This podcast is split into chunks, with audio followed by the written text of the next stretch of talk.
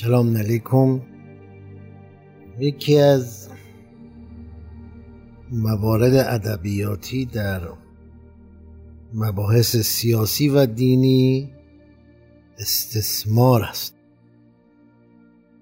یعنی طلب سمر کردن. سمر یعنی استفاده. میگه ثمره این درخت چیه؟ ثمره درس خوندن چیه؟ ثمره بچه آوردن چیه؟ ما هم استثمار خوب داریم هم بد.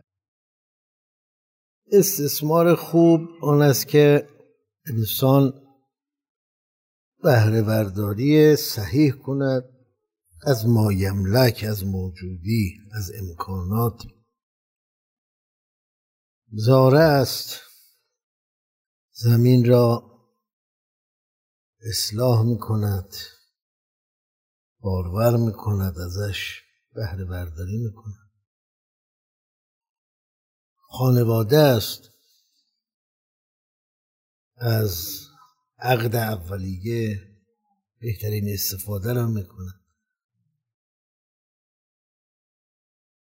سمره هایش بچه است که اونها در سلامتن. حاکمیتی که عدل را برقرار می‌کنه عدالت را در همه ابعاد حکومتی مد نظر دارد. دیانت هم همین است. دین وقتی که به وعداش عمل کند ثمره داده به پیروانش. وقتی که می‌گوید قیامت هست در اون قیامت بهشت و جهنم هست در اونجا عدالت حاکم است بعد یه خوشه کوچکی از اون عدالت هم در دنیاست که جز اصول دینه. وقتی عدالت در دیانت مشاهده نشه در اینجا که در بعد محدوده هیچ گونه باورداشت نسبت به حاکمیت عد در معاد نخواهد.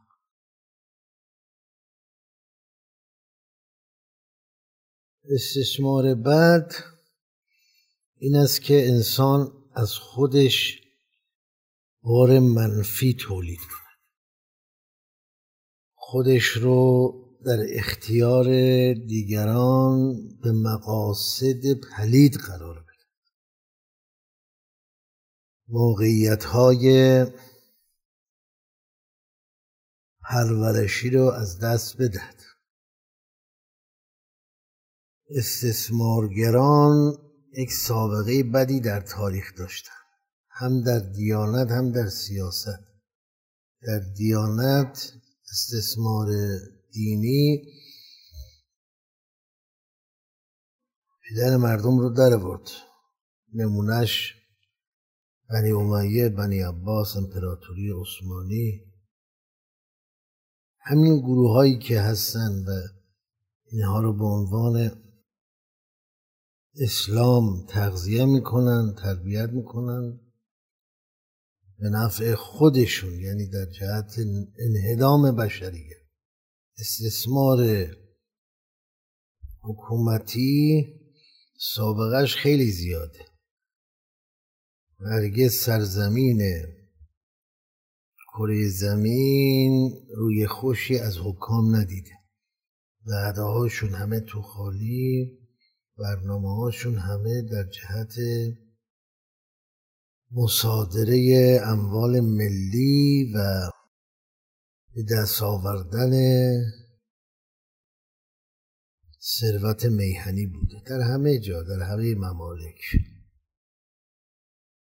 با هزاران سال سابقه که تاریخ نوشته است و هیچگاه هیچ ملتی در هیچ زمانی در هیچ حکومتی خوشبخت نبوده چون همیشه مورد استثمار حاکمیت خودش قرار گرفته. خدا نگهدار.